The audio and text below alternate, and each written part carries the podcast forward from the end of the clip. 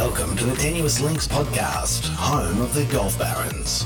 Offering bloviated opinions on all things golf, discussing the game's biggest problems and some solutions to them as loosely as possible.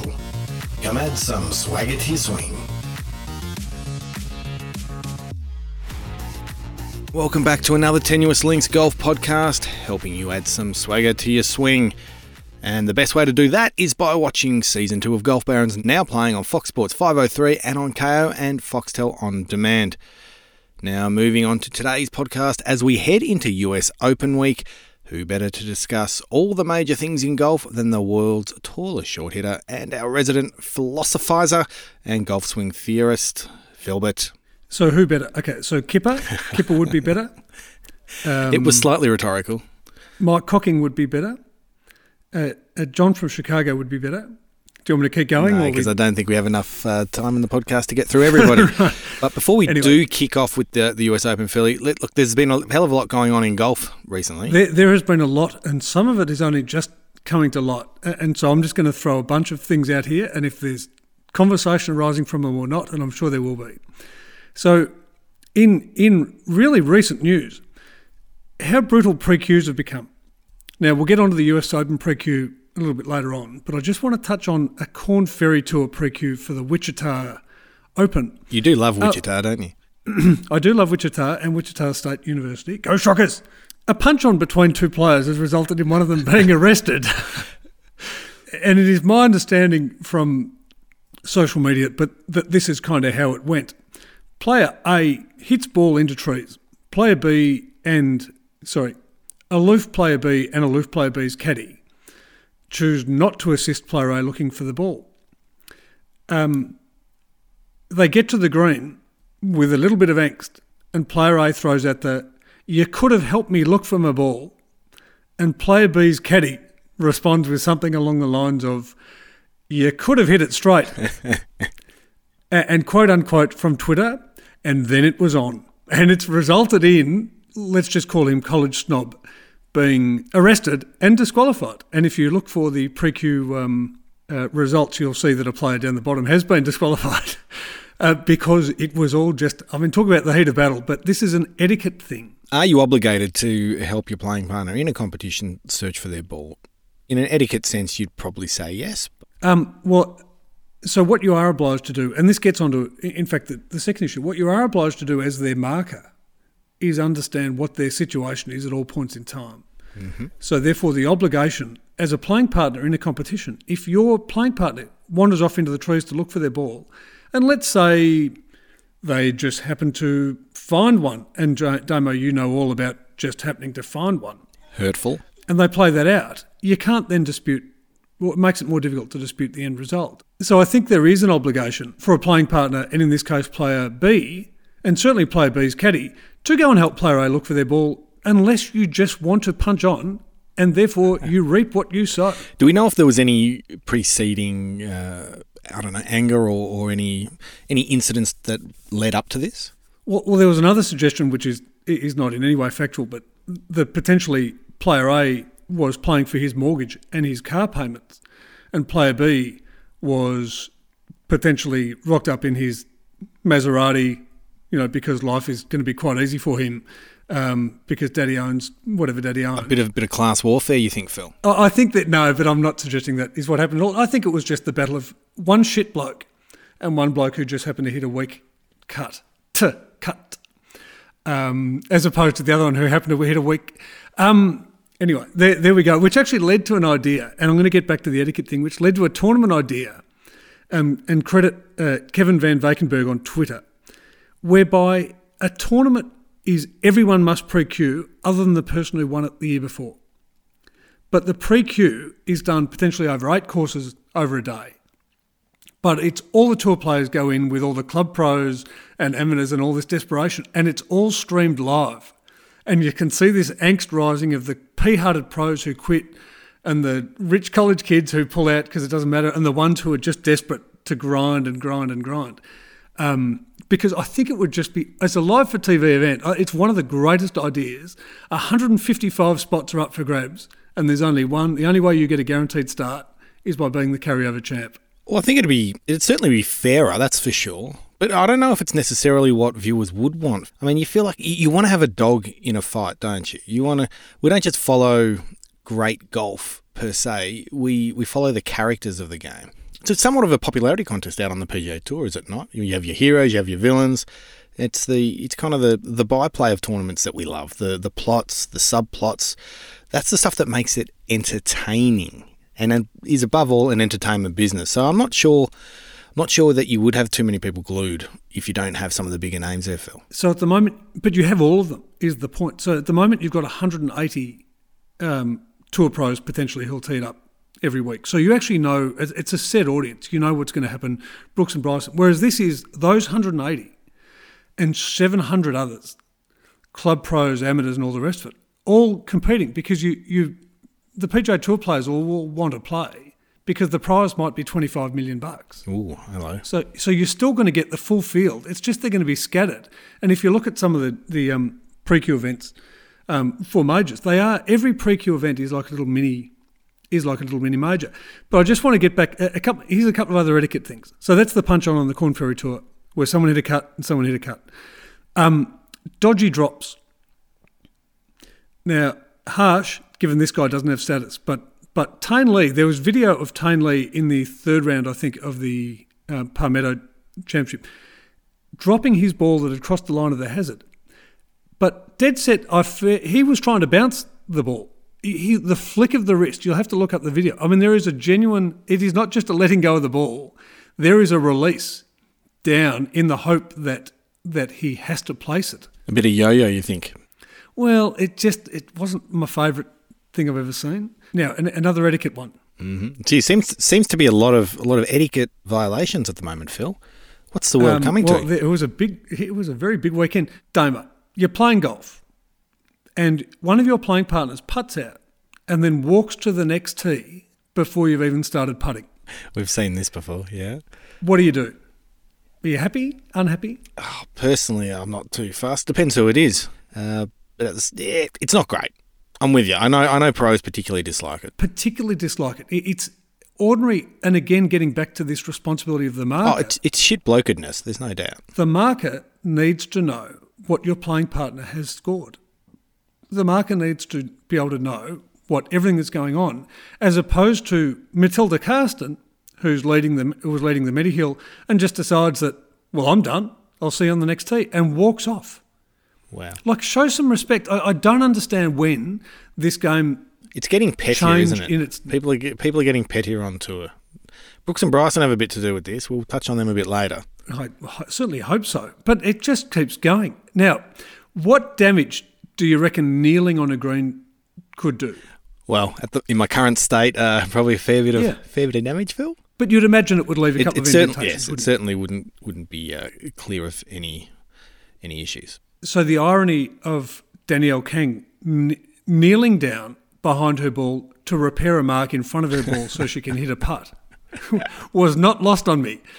So, uh, in order to fix the green, I've had to put two dents in. The, I've never, not once in my life, like Camilo Villegas does his push-ups, as does Divot, to line the ball up, but deliberately at no point in time do their knees even touch the ground. Brooks actually went and had a knee operation to prevent his knee from ever touching the ground lining up with a putt. I've not in my life ever seen someone's knees touch a putting green, ever, let alone almost praying behind the ball trying to fix a, a, a pitch mark. I thought that was outrageous. Philly. And then my last outrage. Still going. I've got one more. And then we've got some good stuff. Dodgy facts. You can imagine my horror this morning when I discovered that Hannah Green had come third at the Scandinavian Mixed, according to, um, well, the PGA of Australia.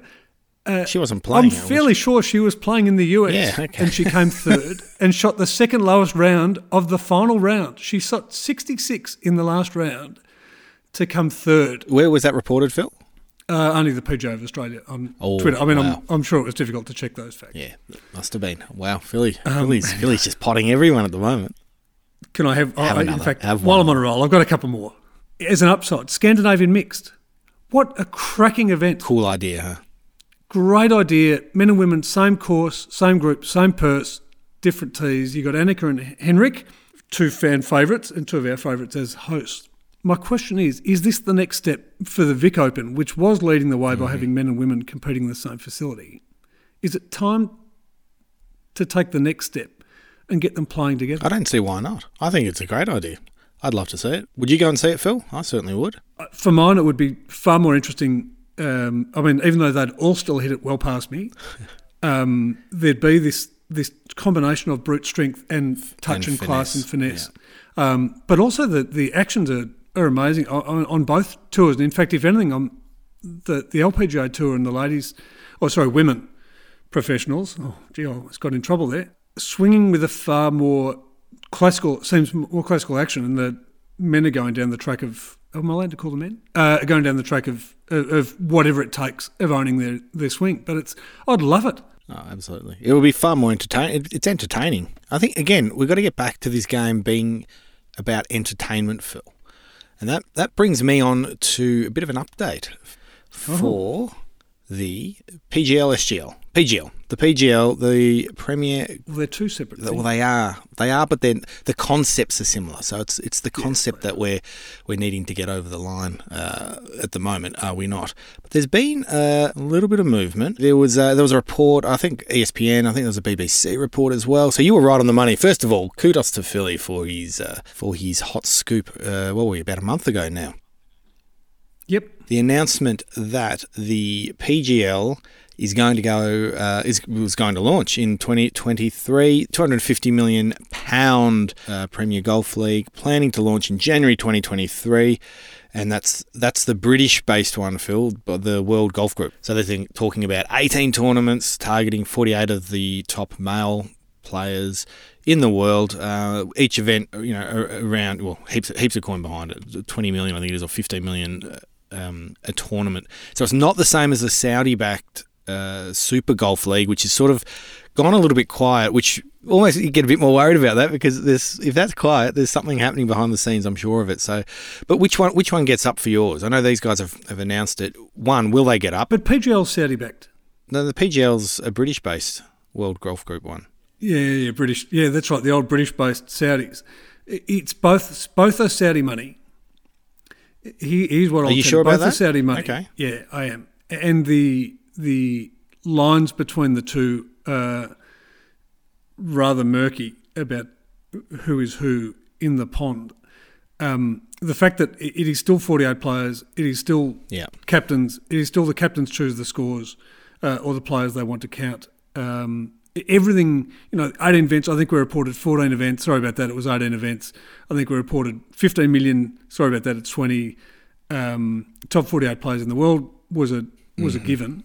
There's a lot of pushback. One of the interesting things about the PGL is they announced this equity for the people and, and taking 50% of the equity in the, the whole event and giving back to the people. Um, and it would be fair to say that stuff like this has happened before, and they call it Amway.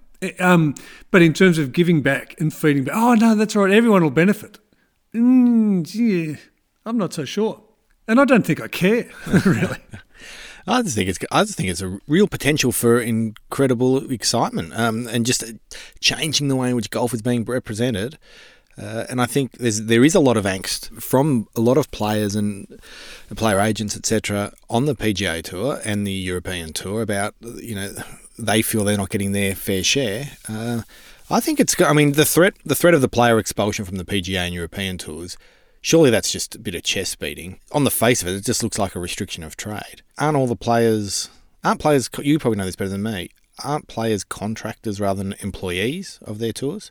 Well, we went through this in our PGA's major problem podcast, in that they are, and there'll be no basis for restricting them from playing in a major or otherwise. The PGA Tour, the PGA Tour could restrict them from playing the PGA Yeah, Tour, true. but they they will not be able to be restricted from playing a major. Um, and Ryder Cup? on on the um, That's the tricky one, Ryder Cup's an interesting Ryder Cup's an interesting one, but again, um, Ryder Cup is not a PGA Tour um, event, isn't it? It's USGA and R&A. I'm, I'm not 100% sure. I'm making stuff up as I go along. I don't care. They'll be allowed to play Ryder Cup. They'll be allowed to play majors, and then the PGA Tour can cut off their nose to spite their face. and then they again they reap what they sow. It's like this P- PIP thing with your mates. Oh, we'll talk Um, about it. They they reap what they sow. So you know you, you encourage people like let's get back to the Corn Ferry Tour punch on. You encourage people to be a little bit more active and snipey and all the rest of it. Then potentially the flow on is that you know well any social media is good social media. So why don't I just beat the living suitcase out of that bloke? Or probably as as again something I saw this morning, it was more likely a slap and run. But it, it you know it, it doesn't matter. You don't play golf because you're the toughest guy in the room or girl.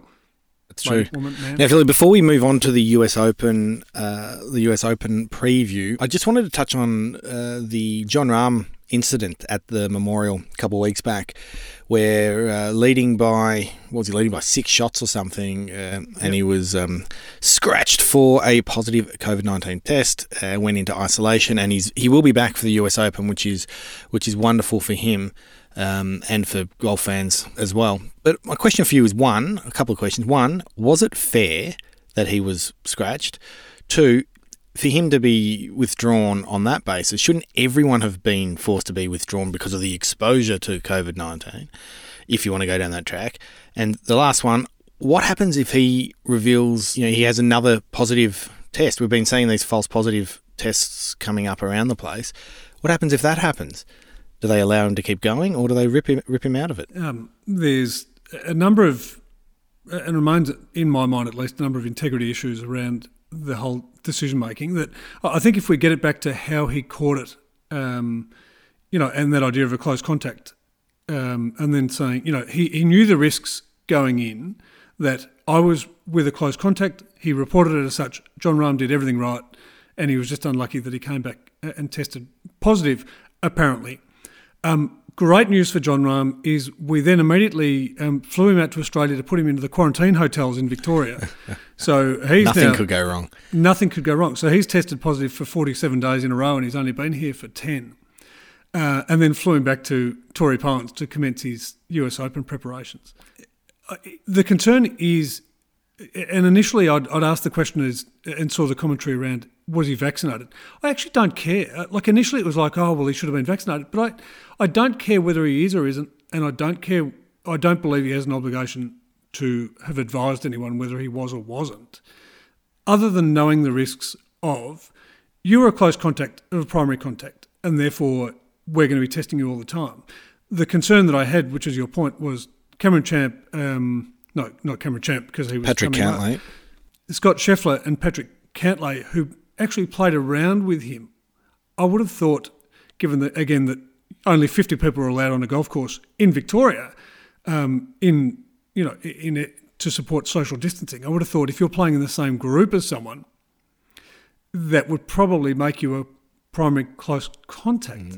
It's crazy. Well, in in light of the Rahm incident as well, like, are professional golfers are they better off trying to get COVID out of the way, so to speak, um, so that it doesn't cost them big at some point? I mean, look at what happens if the leader at Torrey Pines leads by six shots through the three rounds this week, then returns a positive test, and they've they've, they're taken out um, of a major. I mean.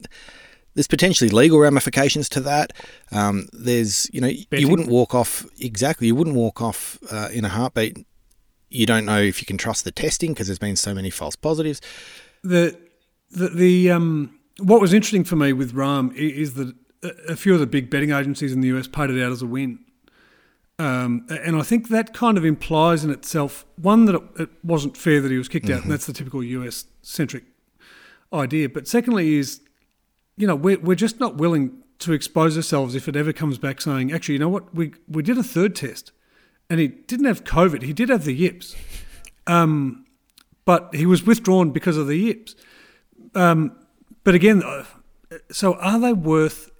Should a PGA Tour almost go out of their way to come to a quarantine hotel in Victoria to get COVID? Is what you're suggesting. So this could be an enormous event for Melbourne. Well, what I'm saying is, Phil, we know that, um, or, or the, the strong evidence suggests that you're not going to get it twice. Uh, and for the pros, I'm talking purely from a business point of view. Are they? Is it worth them? And then we know that these guys are in an age bracket where it's it's virtually, you know, it, it's not nearly as dangerous as it as it is for the Champions Tour, shall we say? Why? I mean, it might actually be in their interest to like the chicken pox back in the day, Philly. Get the chicken pox, get it out of the way. It'll cause you more issues down the track. Get it out of the way, and now you're free to go and run wild. Uh, it appears 18 months ago, or, or close to that, uh, we declared that this uh, whole COVID thing a bit of a blow up. And in fact, anointed the new NBA franchise the Wuhan Coffers at the time. So, what I'm proposing on the back of what you suggested is that we put on the COVID Masters in Melbourne, where we bring them all into the quarantine hotel.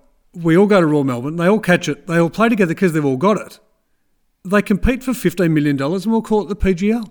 There you go. It's genius. It's magnificent. I, that's I don't. Magnificent. I actually think. I, I think they.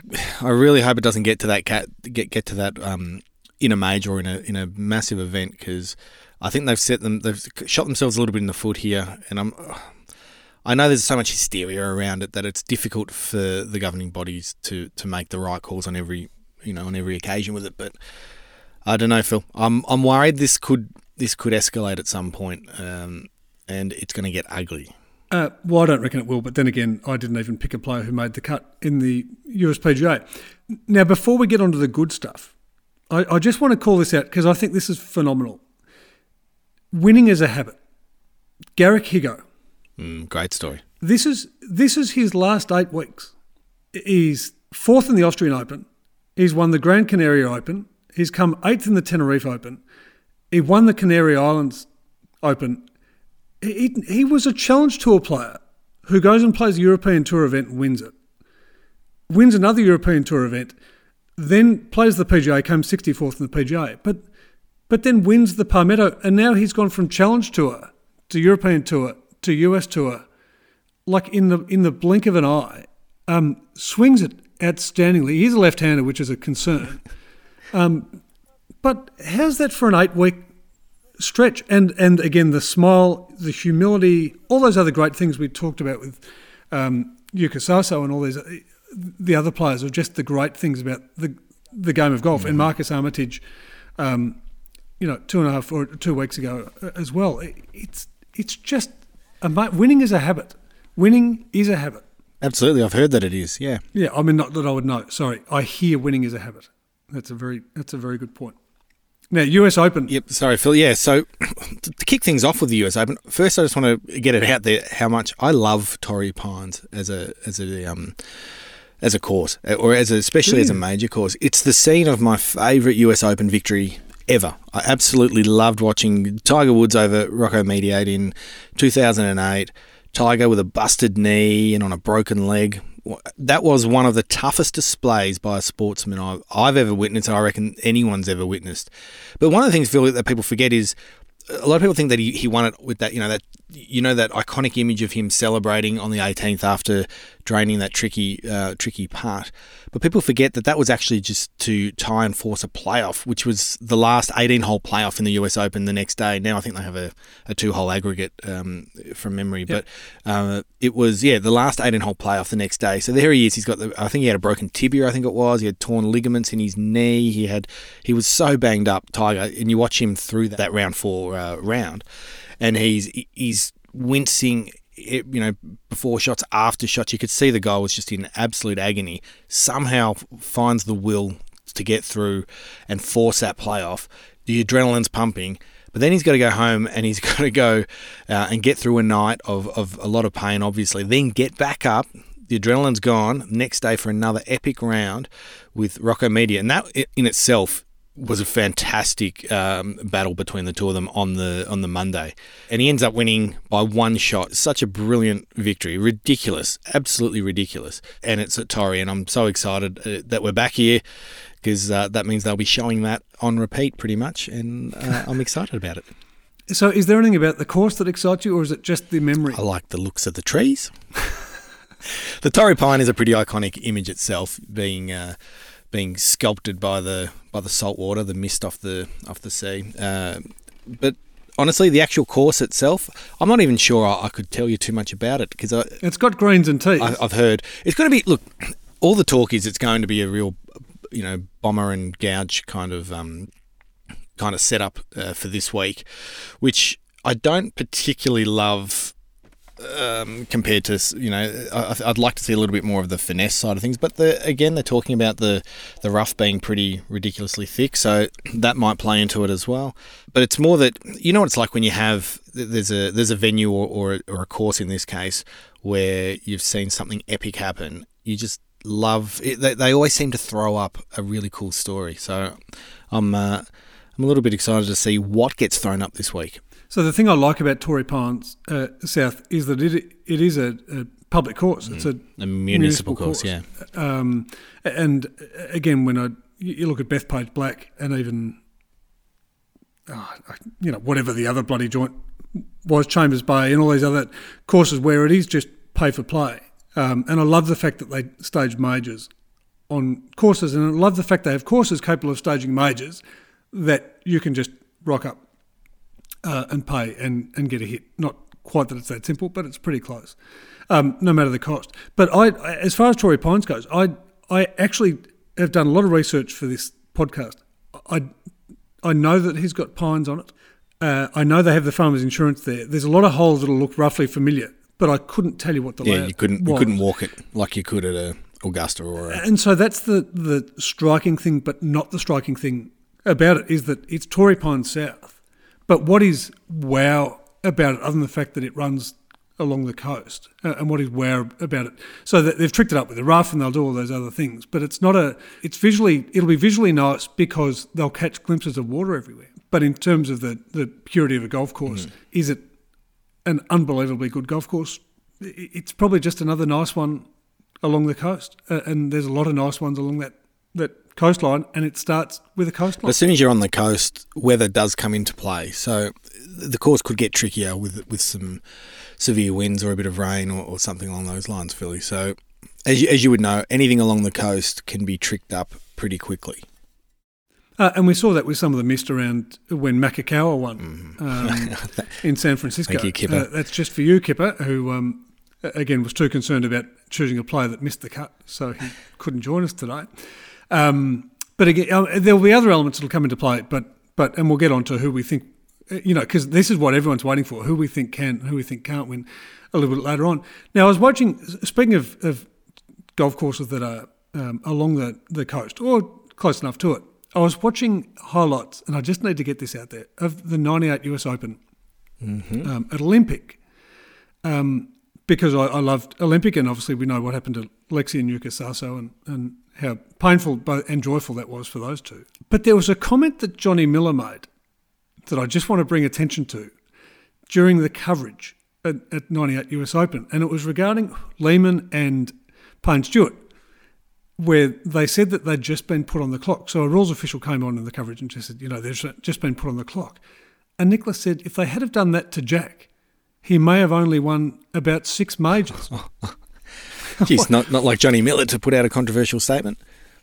Had you now now call me misinformed or ill-informed? Had you ever heard that Nicklaus was notoriously No, slow? never never have never have I had even an inkling that he was a slow player. To be honest, was he was he particularly slower than other golfers of the era? Well, he, I mean, for Johnny Miller to make that, that comment, and quite rightly, the USGA official it that, well, obviously, I'm not commenting on that. Um, and it was swatted away, and nothing further was spoken about. But obviously, Johnny Miller was desperate. Going back, you know, it is 23 years ago, so it's kind of topical. Uh, not, but but he was desperate to make that, that comment. But it was around the US Open and around the fact that, that when they make these courses so tricked up, things do slow down.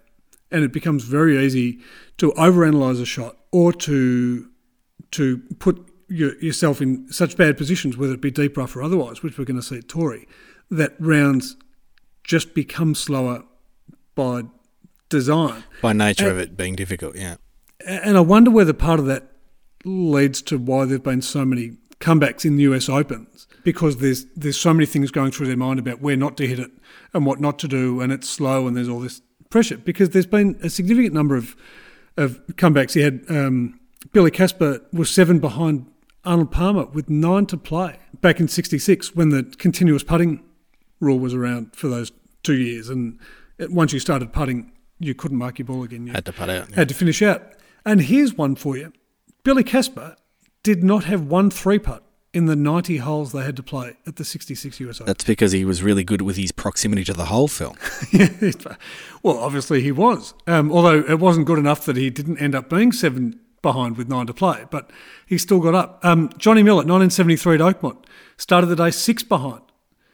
He hit every green in regulation on the way to 63 at Oakmont. So if ever someone's got the right to make a flippant comment about Jack, it potentially is him. Hale Irwin, 1990, four behind after three rounds. Shot 31 on the back nine. So they chase them down. So the US Open creates mindsets of being of chasing and being chased.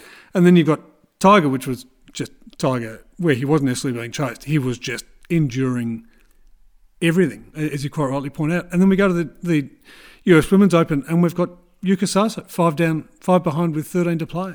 US Opens create, they create tension, and by the way the course is, either the way the course is shaped, made, the pressure around it. If you're four behind with four to play, for some reason, you're a chance. It's the implied pressure as well, and, and obviously what's at stake.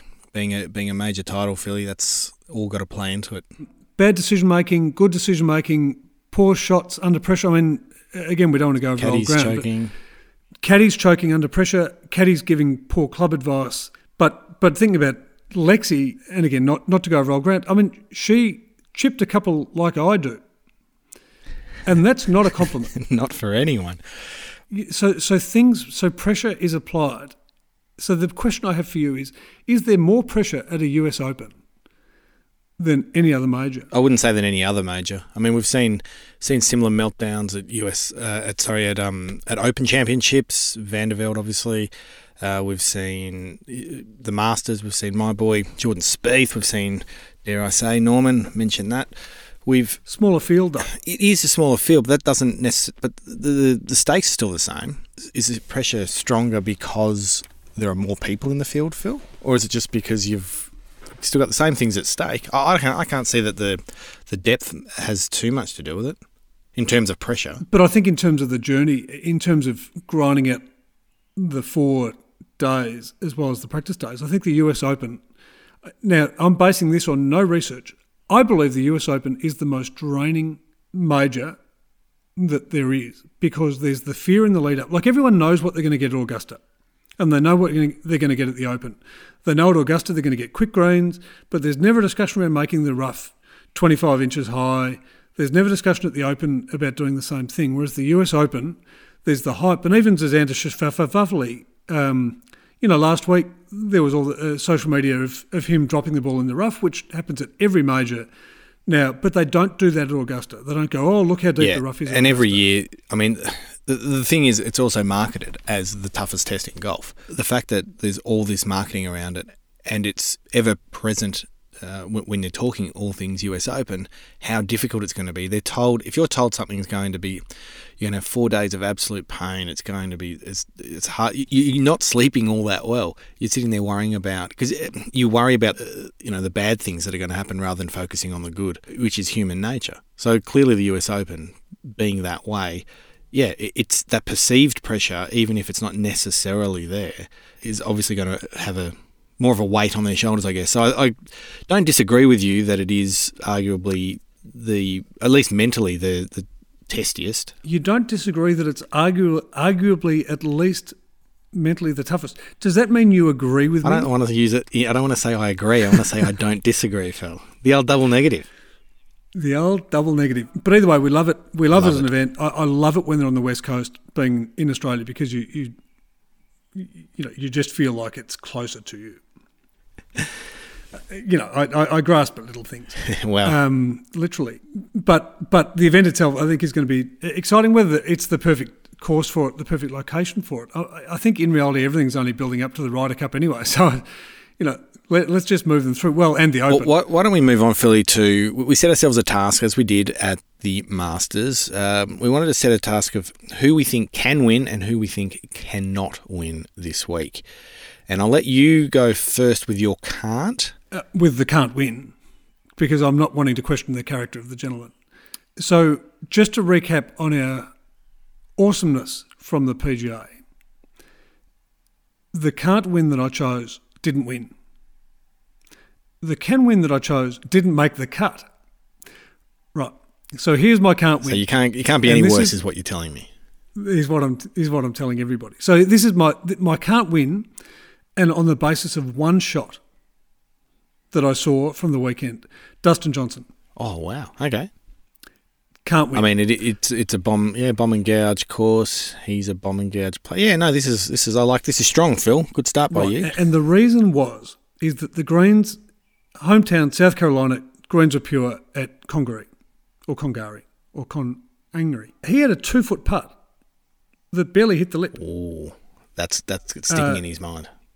went under the pump. It, four holes to play, three holes to play. I think it was on 16, maybe 15. It, it, it didn't hit the lip. It was his first three putt in 130 odd holes. So not just an anomaly, Phil. You think it's a bit more than that? could have been a bad read, could have been this, could have been that. I don't care. When a two foot How do putt, you misread well, a it brushed the lip. putt? It didn't miss the lip. You can't misread a two foot putt. All you can do is hit one badly with all the intense pressure and everything else going on around it. US Open. Dustin Johnson, I'm sorry, you can't win. That, that's a pretty that's a pretty weak can't win. I must admit, Phil. I can get weak. Oh, I'm sure you will. Should hear how weak my can win is. Well, my my can't win is actually a combination, Philly. It's the Brooksy DeChambeau, the the, Bryson Bryson uh, Koepka. I'm saying that the two of them cannot win. I mean, they should, in theory, they should do well, considering, as we keep saying, that the bomb and gouge setup, which is likely to confront them. But um, these two, they'll be too busy, just you know, too distracted, hating on each other, and uh, or more to the point, trying to cash in on the player impact program that the PGA's got going. Um, basically, the way I see it, their collective eyes will not be on the prize. Brooks is a US Open beast. He normally prepares himself beautifully for these these tournaments, and he is. Here's a stat for you, Philly. He's a combined 17 under in the past seven US Opens, which is 10 better than the next best, which is your boy Schauffele. So he should, in theory, be an absolute Monty this week. But I'm saying with the, the recency of the Phil Mickelson uh, win in the PGA, where he handed it to Brooks, uh, Brooksy's uh, dinged up knee combined with his sookiness and Bryson feud that's going on, or the or the PIP distraction. No, he's not coming as prepared to this as he should. So I say he's out. Uh, he is done. He's he's zero chance. And Bryson for the same thing. I think they're too distracted playing uh, uh, playing with each other than playing the course, so to speak. But could you quite seriously? Could you imagine Tiger getting involved in that kind of tit for tat uh, conflict with a major on the horizon? You just wouldn't see I it. can't imagine- Where's the focus? Um, I, I can't imagine any of them getting involved in it other than those two, and I'm still not convinced That it is, that this is not just an a- and time will tell. And Steve Stricker came out even talking about this week, saying, you know, it is a concern ahead of the Ryder Cup, and I hope they'd bury the hatchet. Hopefully, it doesn't mean in each other. But Brooks said himself uh, in an interview that it's basically this is good for golf and that it's kind of appealing to the to the younger generation. So it almost feels like it's a bit constructed. which is leading, and this is a, a, a long bow, but it's why Danny Green in Australia, with his awesome work about changing the terminology from a king hit to a coward punch, is the same thing. To to suggest, oh, because they love UFC, they'll love they'll love me punching on. Because they love me punching on, the Corn Ferry Tour guys figure it's okay to just whack a bloke because I questioned his etiquette. Uh, I mean, it's all just crap, and I don't like. This is the parent in me coming out, but it's all just crap. And if either of them were parents, they're not going down this track. I agree. No. Phil, Um, I but- don't but disagree Shooter- with you. Yes, that thank thank yes, thank you. That's two don't disagrees. I'm going to take that as a double negative positive. Now, Shooter, though, you do do some good research when it comes to who you think can win. Doubtful. I want to know who you think can win. You're going to be surprised by my can win, Phil. And you're going to be surprised because rarely, if ever, have you, have you seen me or heard me tip him. He's normally he's one of your favourites. He's not loved by everyone. Oh. But I'm mm. actually dead set on Patrick Reed this week. Yes, Your boy Paddy, we are making Reed great again. He's uh, there's actually some basis for what I'm saying. The course is suited to his game. Now, obviously, his last win in January, which was the Farmers Insurance Open, was played at Torrey Pines. His past performance at that at that event. He's been, you know, he's, he was T six last year, so he's been uh, top ten, and he was just outside the top ten the year before. But the bigger reason is not just that the course is suited to him, and he's not a big bomber and gouger really, but he's he's under the radar, and this is when Patrick does his best stuff. He's he's currently I think he's twenty six to one. That was thirty odd to one. Uh, you know, only yesterday I think it was, but clearly people are getting behind him a little bit. But he's he's the, the world's number nine ranked player. And he's so far under the radar, it's ridiculous. And I think it's because of the old Brooksy and Bryson feud. It's taken the heat off him, taken all that attention off him. And we all know when no one's watching, that's when he, he seems to score well. For I'm not making, not making any implications, but I'm just saying that he will. He, the, the, spotlight's not on him, and that's when he gets a little bit sniggy sniggy. So um, and I'll grant that he's been that Reed has been inconsistent this year, parking yeah, a string of top ten finishes among some missed cuts this season, but. His record in majors is is hard to fault. He's always thereabouts, and I think this is his best chance that he's had to win a major in years. Crowds are back. It's a US Open. Good, gets him angry. Preferred lies. They'll start te- they'll start having a crack at him. That just makes him fires him up. He's one of those guys who craves the conflict. Uh, and the energy, and, and I think actually needs the energy. And we saw this from his Ryder Cup performances. When there is energy, negative or positive, like even at even at the President's Cup, going back to that when he was, I think a lazy was it seven or eight under after the first ten um, on the last day, with everyone throwing everything at him. I mean, his caddy the day before his caddy had been banned. Um, you know, he just loves he loves and feeds off the energy. And absolutely, I don't disagree with you, Schroeder. Oh, no. Uh, and I don't disagree with you to the point where when we independently had to come up with two names for who can and who can't win, uh, the name of my can win this week is Patrick Reed. Oh, are you are you reading off my bookie? Are you just leaning over and the the and my reasonings are exactly the same as yours, and nothing to do with anything other than his iron play. He's that a he's flusher. just a flusher, and I maintain, Absolute flusher, I maintain, and I, I had the joy of sitting behind him hitting balls for twenty minutes at the present. just the sound, Phil. You, you could hear how different it is when he hits. It's just it's gorgeous. he's the second best ball striker behind Yep, Tiger. agree. I don't disagree. He he, um, as you say, he's he's not having an image makeover, but he has been desperate for crowds to come back in an event that he loves and will crave and will thrive on. And if it's not Patrick Reed, it's probably going to be someone stupid like Webb Simpson. But Patrick Reed, Patrick So let me do all the research and put the facts out there, and you just jump on the on the bandwagon. Yeah, that's good. No, good by you. Now, um, do you have an outsider at all that you think think might surprise? yeah, Webb Simpson. Uh, I'm assuming he's playing and didn't miss the pre-Q like Fowler Well, was- or, yeah. Jason Day, who didn't even bother to turn up. Yes, we'll have to talk about Um, Jason Day in another podcast because, uh, wow, where's he gone? Wow. But I think I think yeah, I'm going to go with two, and one is just a bandwagon. Is if winning is a habit, then it would be foolish not to put money on Higgo because he has got Garrick Higgo has got winning in his veins, and he's just up and about. He's young and he doesn't care, and it might mean that he he blows out. But Is he playing? Yeah, of course he's playing. What's he What's he paying? Do you know? Not sure. Um, no, He'll be out it?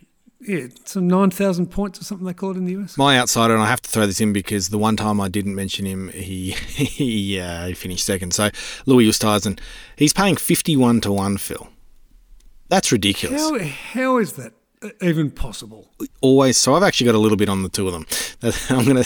I'll be back here next week crowing if uh, if they either of them get up. I mean, he's as hard as um, majors are to win. I just see Louis winning another major at some point. Like, sure, he's one of those. Do you know what I mean? Like, he's one of those major-looking kind of golfers. He's got sort of that whole, the skill, the temperament, the the ability to hole out on occasion. He's consistent. He's just kind of got that complete game. He's one of those guys you're looking at. Ah, you're you're sort of a made for major. player. A bit like Brooks is. Brooks is a similar. He's a ma- he's a major winner rather than just a tour winner. So I, yeah, Louis, he's he's he's massive overs. You've got to put a little bit on him, surely. Well, if I had a little bit, I would. But but unflu- unflustered, uh, undaunted by anything that he's put in front of him, and just goes about his business like a lot of the South Africans do. He's got the best temperament. Yeah, well, that's it. Yeah, the South Africans obviously. Well, here you go. So these boys are. They're obviously. Um, South African golf is still in pretty strong hands at the moment. Uh, and we'll just wait for Australian golf to catch up. Fair way away. Anything else you wanted to add to the US Open preview podcast, Philly? Um, Kipper's tips were Tony Finau. Is that the Um, who could win? Uh, no, I'm making this up. Okay. But Tony Finau uh, can win. Uh, Phil Mickelson can't win. Uh, and his outsider was Jon Rahm because he doesn't fully understand the concept of outsider. Rahm will go very, very close, just for the record. But we'll see. Thanks, Kipper. And on that note, I think we better bring today's Tenuous Links Golf podcast to a close. Thank you, Philly, for sharing all your thoughts as our eyes turn towards Torrey Pines. Fingers crossed you pick a winner.